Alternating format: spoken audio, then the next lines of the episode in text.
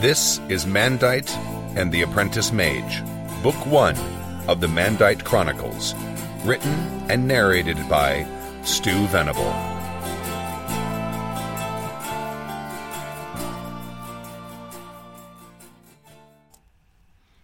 Chapter 10 The side trip to Lover's Isle passed without incident. I had found the long abandoned cottage on this island just after I fled Eldamy. I was barely seventeen when I was expelled from the Collegium. They attempted to jail me, but I was able to evade capture. I spent two days in hiding thanks to an innkeeper I had made friends with. He kept me safe and booked passage aboard a ship for the Outer Isles. During that time, my mind was filled with paranoid thoughts. I didn't know who to trust. While the crew of the ship seemed friendly, I suspected they might have recognized me. When the ship stopped at Lover's Isle to pick up more passengers and let a few off, I slipped off the ship and disappeared into the dense jungle. I found the cottage purely by happenstance. I carried only a backpack with a few supplies and a lot of superfluous items. I was nearly dying of thirst and decided I might find a brook or stream at the bottom of one of the many green valleys. I picked one and shambled onward.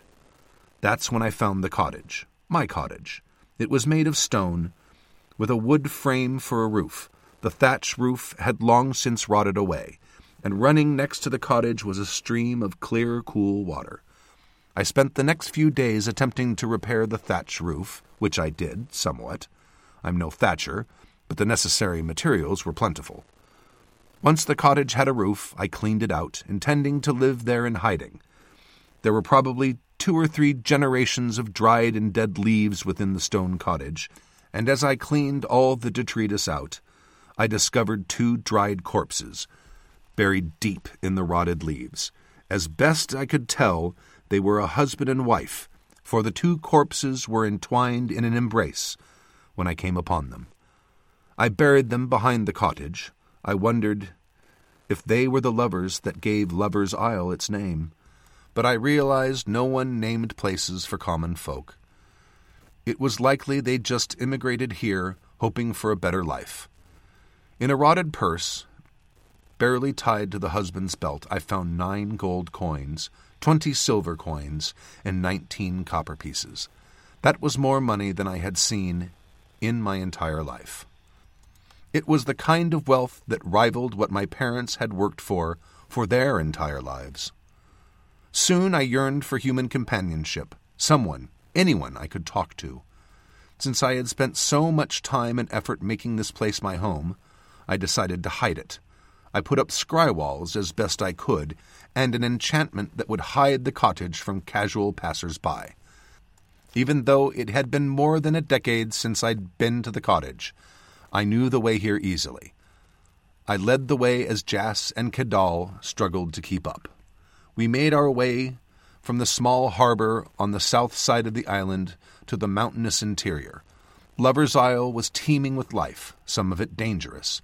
More than once, Kedal called my attention to a venomous snake or other crawling creature. When we arrived at the familiar valley, I picked up my pace, curious about what I would find after more than a decade. I found my small cottage nestled in a thick, jungle filled valley, in good order. My head now felt better so I attempted to call forth the force of magic to dispel my enchantments. Both Jas and Kedal gasped as the last of my enchantments unraveled, revealing to them for the first time my cottage. It's a stone hut, Kedal said. Cottage, I corrected. This was your home? Kedal asked. Only for a while. Then I moved on to Ikota Isle. I haven't been back here since, I said. We entered the place. It was a one room cottage containing a makeshift mattress I'd put together, but it had long rotted away. There was a fireplace and a few rusted pots and pans I'd scavenged from the previous owners. I hadn't left anything of value here, as I didn't know if I would ever return. Kedal muscled the mirror through the narrow door, followed by Jas with the wooden chest. I directed them to set them in the middle of the floor. I spent nearly two hours rebuilding my scry walls and wards protecting the cottage from magical snooping and random passers-by. We made our way back to the Scarab and continued our journey to Eldamy. As we made our way to the dock on the southern outskirts of the great city of Eldamy, Jas asked me a question that must have been burning in her mind, and I was quite surprised it had taken her this long. How did you put up the shield that stopped the cannonball so quickly? You certainly didn't have time to mutter the rhymes for the forces you used, she said. That's quite right, I said. The various rhymes, the limericks, the quatrains, and the sonnets are only tools. They help put you in the correct mindset to summon and control the forces by visualizing the symbols of each force, I explained. She looked confused. Once you've mastered the rhymes of the forces, you will over time become accustomed to how the words play within your mind. As this, I searched for the right term, feeling becomes familiar, you will be able to attain it without the use of the rhymes. It takes a great deal of time and practice, but you'll get there. Of that I have no doubt, I said. Is it dangerous to do that? It can be. For example, I would never attempt that with the force of earth. It is not my forte, and I always struggled with it. But with forces of air and bolstering, which I used for the shield, I know them quite well, I said. While what I told her wasn't exactly untrue, I didn't explain that I had unleashed, rather than called in a controlled way, both of those forces. The mass and velocity of the cannonball were quite substantial, and my shield was more of a desperation move. But I wasn't going to tell her that. In fact, it is likely that the time it took me to heal was a result of the unleashing of those forces. Much of the damage I received was likely of my own doing. As we slowly tacked into the southern harbor, we could see the great city of Eldamy in the distance. It was a sprawl of stone and wood buildings, with the great white spires of the Duke's palace dominating the scene, along with the towers of the citadels of the four cardinal mages, which were spread across the city. The outer stone walls that defended the great city loomed over the homes and hovels of those who could not afford a place within the walls. Not that it mattered.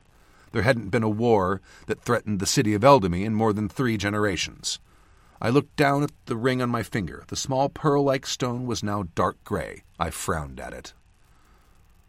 When we get to the city, will we have time to see the sights? Jas asked.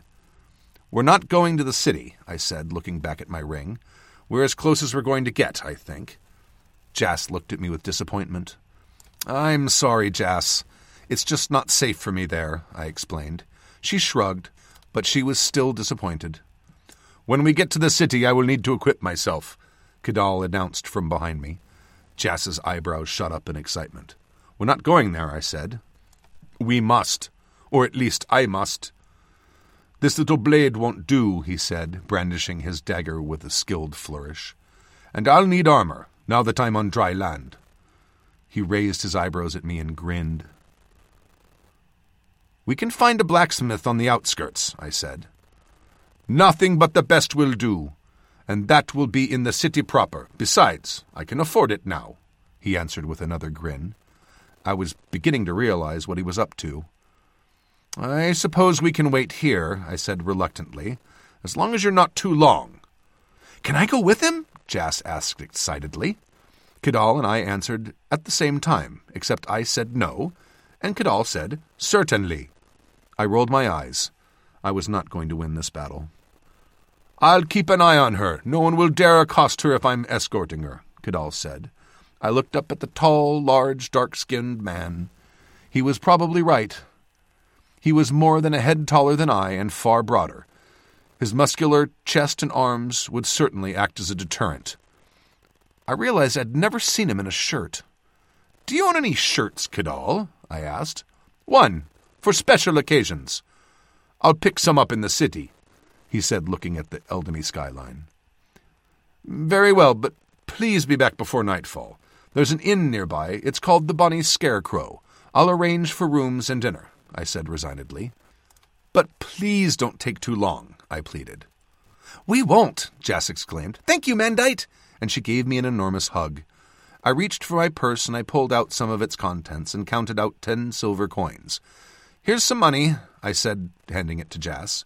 Buy yourself something to remember the visit, but don't pay the asking price. Haggle them down. Cadal can help you with that. Big spender, Cadal said with a wink. I'll make sure she isn't cheated. They left, and I watched the big man and the slight young girl walk away in the morning light towards Eldamy. Jas's red curls flounced as she hurried to keep up with Cadal's long strides. I walked through Southtown, which is what the locals call the sprawl, to the south of Eldamy. I had spent much of my time when I was excused from the Collegium here in Southtown. Street vendors lined the narrow roads that wended their way through the sprawling landscape. Some displayed treasures brought in from ships, probably pirate vessels. Some offered culinary delights made from the sea creatures from the harbor. The smell of Southtown hit me like a ton of bricks. The acrid smell of smoking fish, the perfume of women offering other wares, and the stench of horse dung and worse. I hired a boy to help with our belongings as I made my way to the Bonny Scarecrow. I handed him ten copper coins to hire a horse and wagon, telling him to keep what was left. Though I had not been here in nearly two decades, I was able to find the Bonny Scarecrow without much problem. It had been my inn of choice prior to my banishment. The sign over the inn was, in fact, a miniature scarecrow, the sight of it made me shudder slightly. Scarecrows were nothing to trifle with, even small ones.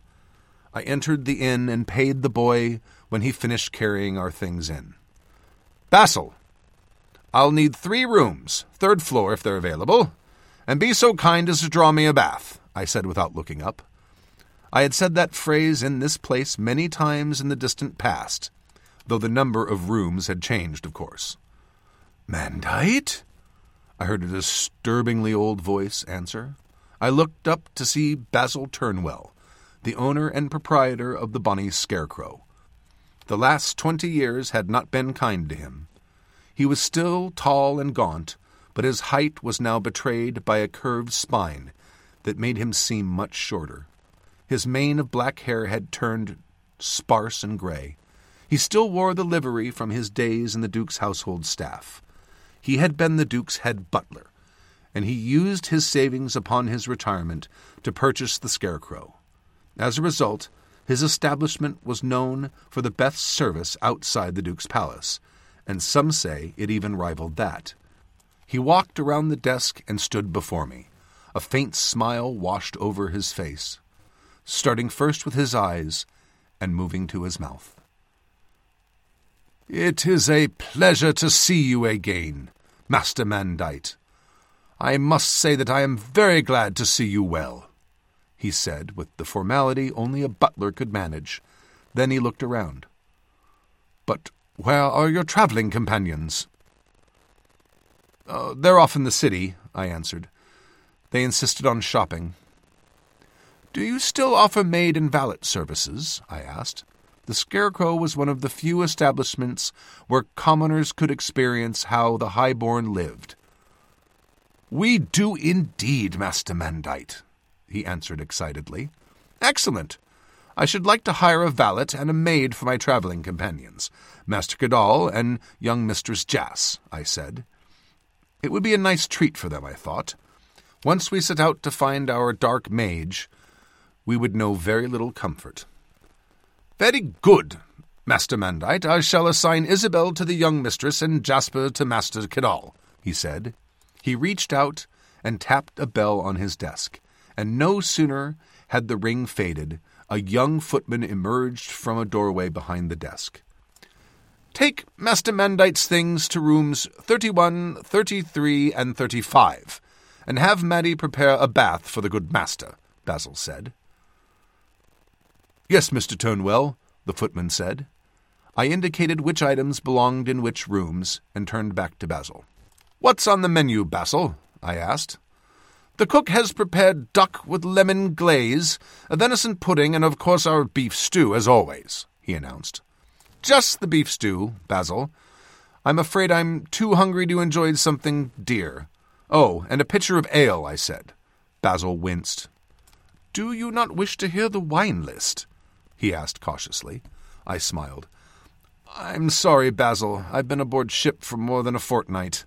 I'm afraid I've grown accustomed to ale, I replied. Well, Are you sure you wouldn't want a more opulent meal? Sailors' cooking can often dull the senses, he offered, as he walked me to the table near the corner. You know, the cook aboard the ship was actually rather talented, I began. Apparently, they stole him. I stopped as I was about to tell him that the pirate vessel I was on stole the cook from one of the Duke's ships. From a very nice restaurant on one of the outer isles, I amended. He made a pained expression. All right, Basil, bring me the duck. But I warn you I may order the stew as well. I'm terribly hungry, I said. I'll see if the cook can manage a double portion, he said with a satisfied smile. After the meal, which was very good, I finished most of the pitcher of ale and was ready for my bath, which was wonderful. It was now getting rather late, and Jas and Cadal had not yet returned. Though I tried not to, I began to worry. I dressed quickly and made my way downstairs. I walked up to the desk where Basil dutifully stood. How was your bath, Master Mandeight? he asked. Wonderful. I think I managed to get most of the sea salt off, I said, and he replied with a polite chuckle. Then I leaned forward and whispered, Can I speak with you privately, Basil? Of course, he said, matching my tone. He rang the bell and instructed the footman to watch the desk. I followed Basil into the back room. He closed the door behind us. What can I do for you, Mandeight? he asked. His air of butler formality was gone in an instant. Basil played the part of a butler well, but he was also a friend and one who knew my past. In fact, he had proved to be a good and true friend, and they are rare. I'm getting worried about my fellow travelers. They should have been here by now, I said quickly. He looked out of his office window and said, It is starting to turn dark. You think they may have been waylaid?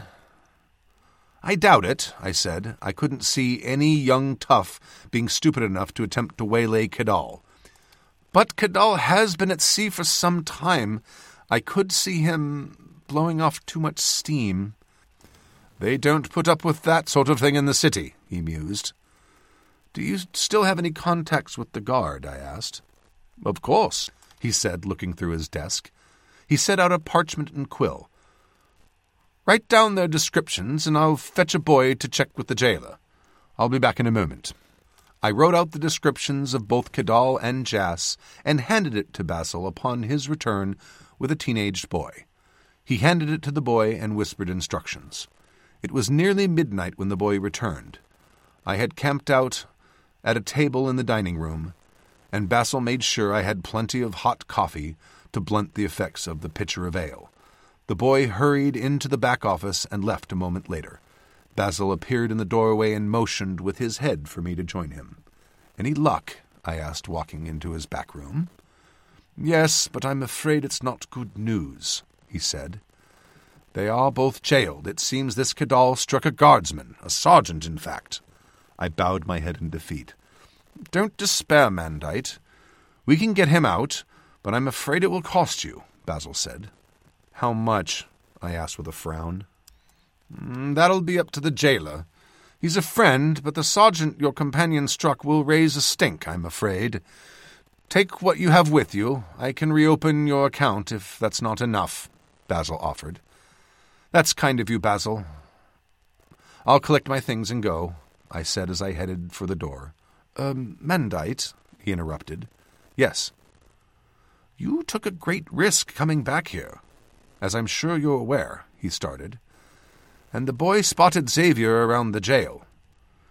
You don't think he knows you're back, do you? I looked down at my ring. It was the same shade of dark gray, but I knew it would soon be black. I can't see how, unless they talked, I said. Is that a possibility? he asked. No, I started. Jas certainly knew of my situation, but then I realized Cadoll did not. I closed my eyes. Oh, gods! Cadoll might have. He might have name dropped to spare himself jail time. I let out a groan of consternation. Would you like me to come with you? he offered. You won't talk Xavier out of jailing me, I said. He might relent, perhaps, given your relationship, he said. I laughed. You didn't have any siblings, did you, Basil? No, I'm afraid not. But certainly your reason for returning is good. At least I assume it's good, he said. It is, I confirmed. Perhaps if you explain, Basil said as I cut him off. No, he won't believe me, I said. I looked at Basil's long, gaunt face as a devilish expression, one that contrasted with his age, crossed his face. Then perhaps I could create a distraction, he said with a sly smile. The last time was a very close call. Are you sure you want to risk that? I asked, looking at him carefully. Neither of us are as young as we used to be. Basil had been referring to my last escape, nearly twenty years earlier, when he had distracted Xavier long enough for me to secretly exit the Bonnie Scarecrow and sneak aboard an outbound ship. He never figured it out last time. I think it should be safe to try again, Basil said. If you say so, I said hesitantly. I'll go change into something more larcenous while you prepare, he said, as he made his way to the stairs in the lobby. Two hours later, well past midnight, I walked downstairs into the lobby. Basil was dressed in a simple white shirt, black breeches, and a black woolen overcoat. We nodded to each other, and I followed him out the back entrance into the alley. I handed Basil a pack. Be careful with that. They're loaded, I joked. The pack was filled with small enchanted jars. Each contained kerosene, along with various metal shavings, and each jar held a fire enchantment. Fire wasn't my forte, but I had taken pains to make sure the enchantments were sound. I remember. I'll go a few blocks away and throw them about. Basil said. And don't let Xavier find you, I warned. If he sees you, he might put two and two together. Maths aren't his forte, but he's not a dolt. This is the exact same distraction we used when I fled Eldamy. I shall disappear into the mists, he said with feigned mystery. I smiled at him, and he returned it with a wolfish grin, which was far more youthful than it should have been. You know, Basil, you might have made a formidable bandit in your day, I teased as we walked. I much preferred being a formidable head butler, he said with dignity. Chapter 11 I stood in the shadows of an alley across from the city jails, and just as I feared, the jailer stood at the entrance speaking with Xavier. Xavier was the stereotypical mage, tall and thin, with a long white beard and even longer mane of white hair. I wondered if he dyed his hair white. I'd hardly grayed at all, and he was only a decade or so my senior. He was dressed in the pale blue robes of his station as Cardinal Mage of the West. Twice, Xavier looked toward the alley, and each time I tried to think invisible thoughts. No, mages can't turn invisible, though right at that moment I wished I could. The jailer, who was Basil's contact, mimicked his interest in the alley each time. The jailer was short and pudgy. He was dressed in the same livery as the town guard the grey and gold tunic with the dragon's head emblazoned upon the chest. But the livery was but a parody of the grandeur it should have conveyed, as it fit the man very poorly. It was too tight at some points and too loose in others. Clearly, the jailer's job didn't require much exertion. Not that I was in any condition to comment on his portliness. He had a wooden cudgel tucked in his belt, and on the opposite side was a giant ring of iron keys. Gasmer, Basil had given me the jailer's name, had a mop of dark brown hair that hadn't been attended to in weeks or months. His face was ruddy with recent exertion, probably from running out to meet and glad hand Xavier. The Eldamy City jails were built with the same stone as the other government buildings in the city. The structure was white, though in the gloomy shadows of night and the sparse lantern light it looked more gray and yellow than white. It was a single story structure with twelve large columns standing at the front, but I knew there were two basement or dungeon levels below this pretty stone facade. When Xavier looked toward me a third time, I knew he was sensing something. He began to walk toward the alley, and the jailer's face turned nervous and even redder.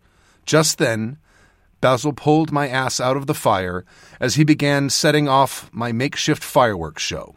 Great explosions and flashes of bright orange light filled the sky from several blocks away, near the center of the city.